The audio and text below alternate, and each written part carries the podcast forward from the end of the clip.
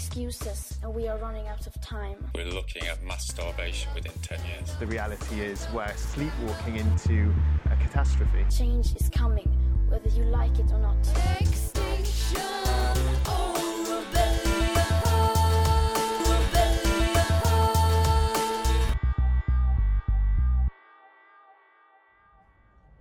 Welcome to the Extinction Rebellion podcast. I'm Lucy Evans, and I'm here with Ellie Lazaridis at Glastonbury. We've been running around in separate parts of the site to cover all things XR at the festival for this special podlet.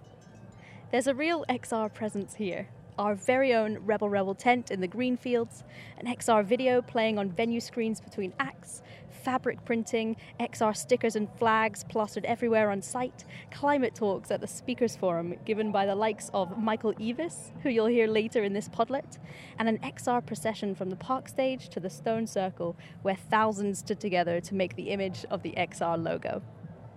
The climate emergency is a major topic of discussion on many lips here, from punters to artists. And on Sunday afternoon, just before I recorded this, David Attenborough made a surprise appearance on the Pyramid stage to discuss some of the changes the festival has already made to become more sustainable and the impact that's made.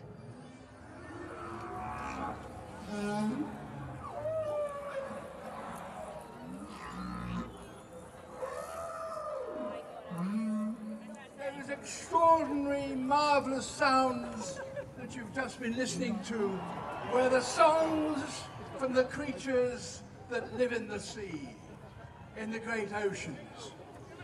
You may have heard of, some of them before in a series that went out two years ago called Blue Planet 2. And there was one sequence in Blue Planet 2 which everyone seems to remember.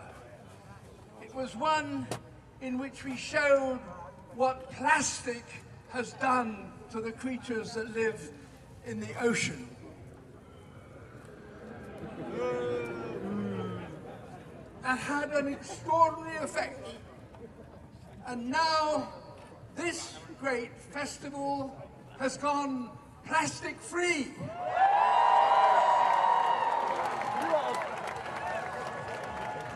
That is more than a million bottles of water have not been drunk by you in plastic. Thank you. Thank you.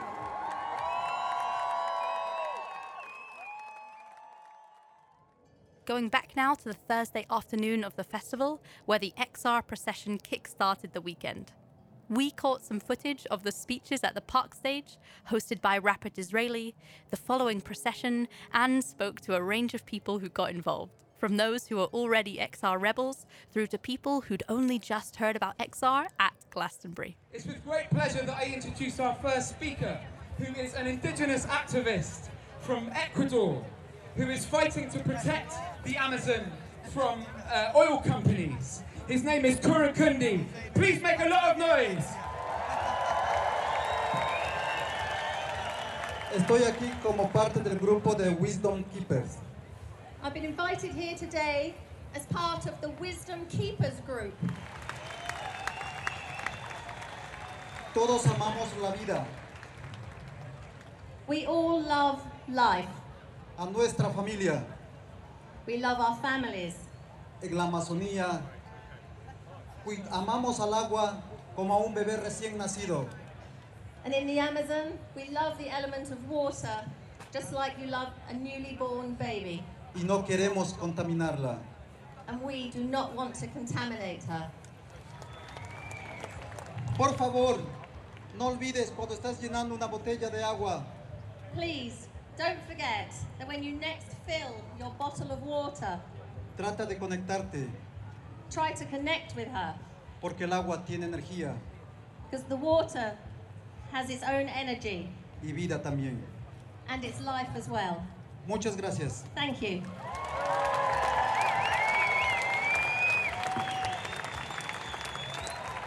Please make a of noise for one of the co-founders of Extinction Rebellion, the incredible scientist and activist, Gail Bradbrook.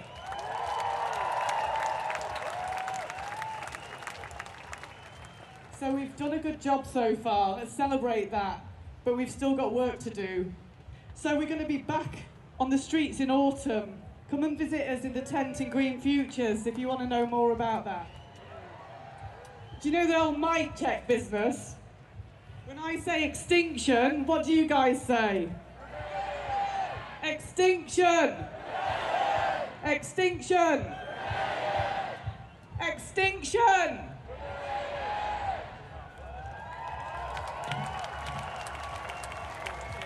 Gail Bradbrook! This is scary stuff, but there's also never been a thing that's enlivened me more personally. And with these things in mind, and with that ferocious love in our hearts, we're going to process now. If you turn around and look, you can see the entrance to the park over there where it says the park in reverse, between those two pillars. Go to between those two pillars, you will see a pink boat. It was the boat that was moored in Oxford Circus during the rebellion. Or at least, it's the child of that boat. And with that love in our hearts and with the people that we love in our minds, we're going to process from there and we're going to follow the pink boat. And uh, I'll see you on the march. Thank you so much for listening and joining the rebellion.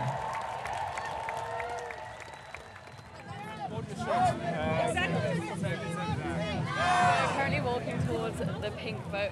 Um, there are so many people. The crowd is so dense. It was quite incredible. The park stage was absolutely rammed. Um, it was really, really incredible to see. I think Glastonbury is exactly the place for Extinction Rebellion um, because you just have that like collective group of people, and the third day is a great day to do it. It's definitely the best place to get people involved, get people excited, get people motivated. It's definitely the place for it. When I get back home, I'm going to definitely find out when the next rebellion meetings are, and they've got one more member. I'm going to join. Say your line what you've got. Just going to start a chant. Don't be snide. Stop ecocide.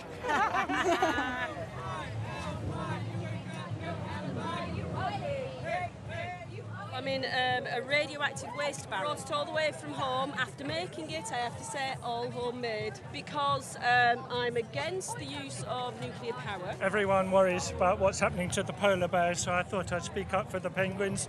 We're at the other side of the world and the icebergs are melting. We'll have nowhere to put our eggs on, and we're thinking of our children's future too. I'm wearing a penguin's outfit, of course, and um, the new Extinction Rebellion book has a penguin lying on its side because the penguin's extinct, I'm afraid. No, I didn't know about XR before, and um, yeah, after coming to Glastonbury, it's changed my my mind, and I'm 100% behind it, and you know, do everything in my power to change what I can.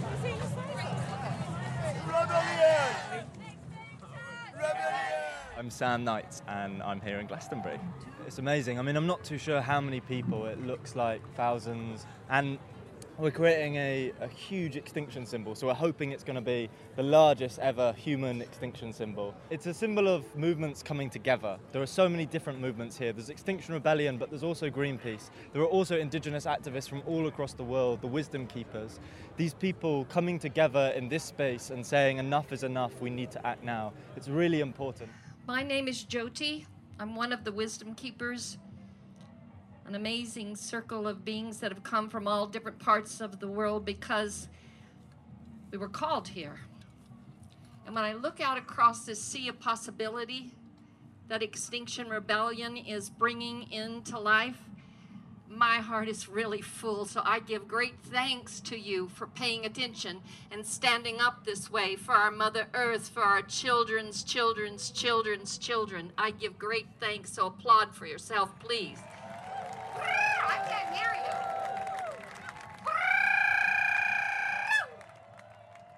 you. Over now to Ellie to take it from here.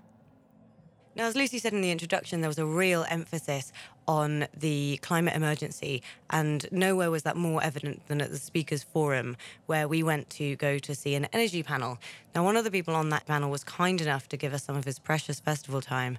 His name is Andrew Simms, and he is among many, many accolades, one of the coordinators of the Rapid Transition Alliance, which is an organization focusing on evidence based hope on how we can change the way we live in order to keep this planet going. We asked him about the way Glastonbury has put climate change really at the focus of this year's festival. You're at Glastonbury, which is known as a kind of hippie, eco friendly, Greenpeace backed festival, do you feel like the um, panels that you're speaking on um, are getting through, or do you feel like you're kind of preaching to the converted? Um, whenever people talk about preaching to the converted as if it's a bad thing, I, I, I think of why it is that the church holds services every week. For one thing, people who are converted still need to have the confidence and ambition to act to solve the problem. So, the importance of something like getting people who know their stuff together at a big festival like Glastonbury that still brings a huge cross section of society together is that you can kind of spread some of the best knowledge, the best information. People can work out where they can put their energies, campaigns that they can join, changes that they can make in their own lives. So I think it's really important that we do get together at places like this. And obviously, Glastonbury is trying very, very hard. They've banned the single use bottles this year. What could Glastonbury be doing better in terms of uh, reducing its impact on the environment? Well, I've seen for the first time, I have to say this is the first time that I've been to Glastonbury for about 15 years, and I was delighted to see that they've introduced the compost toilet, which is a kind of a really sensible adaptation. And I think, yes, the, the, the, dispo- the getting rid of single use plastics is obviously overdue. It's a problem we've known about for decades. Off the top of my head, I don't know what energy sources Glastonbury is using, but it would be great to think that they are switching over to renewables as much as possible and making sure that they're giving the right advice to people before they come here and telling people you know, not to drive here, to use public transport and the lowest carbon forms of public transport. So um, it, it, doesn't let them. It doesn't let them off the hook. It's nice to see that there's a few things going on, but the challenges they face are the challenges that everybody faces at the moment. Do you think that Glastonbury will one day have to end because of climate change? I think Glastonbury might have to reinvent itself.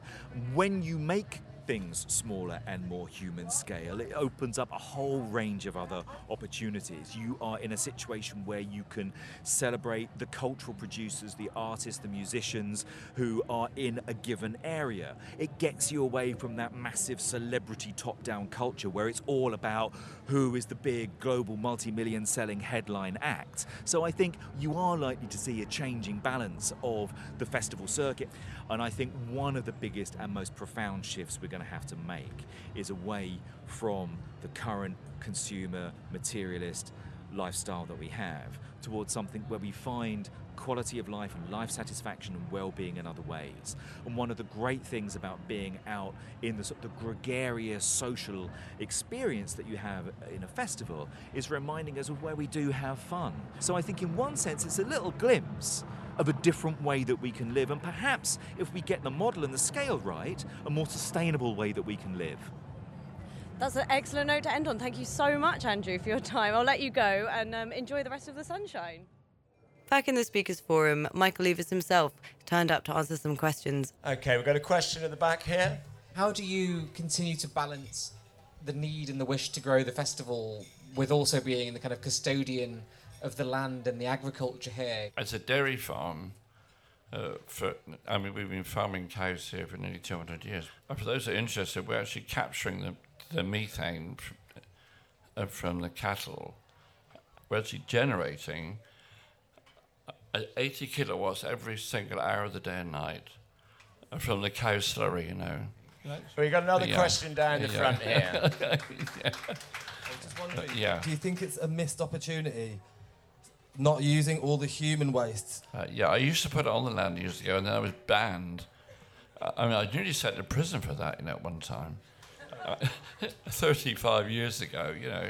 Uh, uh, uh, uh, but apparently, the European Union is actually look, looking at ways of treating human sewage so that it can go back on the land, because that is the ultimate answer. I mean, it really is the answer. Thank you, Michael. Thank you for coming back. Journalist Sue Wheat was kind enough to allow us to record her interview with Michael Eavis backstage after he gave his Q&A at the Speakers Forum, which we were very, very excited to introduce next. Music festivals are tricky to record in at the best of times, so please excuse the less than perfect quality of this one.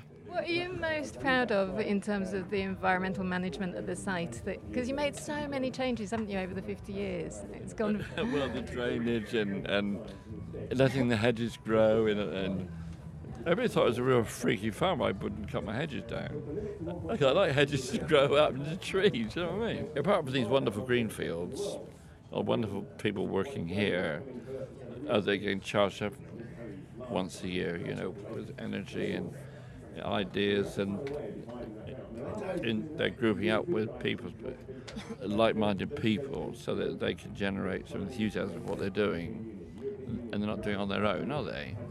Oh, so that's a good thing, isn't it? In a way, because I've been involved in the Extinction Rebellion and I've been to Glastonbury, and I realised the other day what's happened is that people who've been to Glastonbury, or maybe other festivals, but particularly Glastonbury, have really taken Glastonbury on the streets in its vibe, you know, its non-violent vibe, its community vibe, its action vibe, and its music, and used that for Extinction Rebellion for campaigning on climate on the climate emergency. So although you don't think you're connected to it, you are in a in a really big Yeah, way. yeah, well, that's really nice. That's very, very reassuring. eh? I must say, it is very reassuring, and it's very worthwhile, isn't it? But there's another side to life with hope. Uh, There's a danger that, that you see no future, you see no hope for humanity and for your children and stuff, and, and it's not a good way to go. As Sue Wheat walked around the festival, she talked to some festival goers about their thoughts on XR and how Glastonbury inspired them into action. Here's an interview she did with Will from Walthamstow to finish off the podlet. 20 years of coming to Glastonbury I've got now. I came when first came when I was 19, and I, I, I the, that first time coming here changed me from being like a, a just a normal lad wanting to get on it and uh, drink beer and do whatever, to someone who like realised that uh, we're part of a bigger picture and there are people working really hard who've devoted their lives to making the world a better place for everyone. And there's so many of them concentrated in this one festival site that you can't help but be inspired. So Glastonbury really changed my life, actually. I'm absolutely certain I'm, I'm not the only one, and plenty of people feel the same. This is a really special festival. The support they've given Oxfam over the years is an example of it. The platform they give Greenpeace, and even Extinction Rebellion today. Here they are. They're the biggest music festival in the world, con- bringing thousands of people together, educating thousands of people, motivating thousands of people. It's, it's incredible, isn't it? It, it is incredible, and they're doing amazing, and they're so good at doing this amazing job. Being able to create this atmosphere, knowing how to lay the infrastructure, and bring people together to create this sort of spirit is like something that needs to be replicated all over the country. Because when, you talk about the April Rebellion, for me, like once once we kind of got over our kind of initial eh, discomfort in feeling like, oh, what are we doing blocking roads? But like Monday afternoon, everyone felt comfortable, and it became a bit like a festival atmosphere, and it felt really like Glastonbury to me. So there is there's definitely parallels between the between between the two. Definitely. I, th- I feel that enjoying yourself works, being together works, music works. Let's use it f- to save the planet. As I was packing up my tent on Monday, I looked around the campsite and noticed how many tent pitches there were with no litter on them. People really did seem to be taking everything home with them this year, and there were entire areas of campsite which were as they were the Tuesday before, with only the squares of yellow where the tents were betraying anyone who'd been camping there. I've been to Glastonbury eight times before this one, and I've never seen people being this considerate. People really seem to be taking the message on board to love the farm and leave no trace.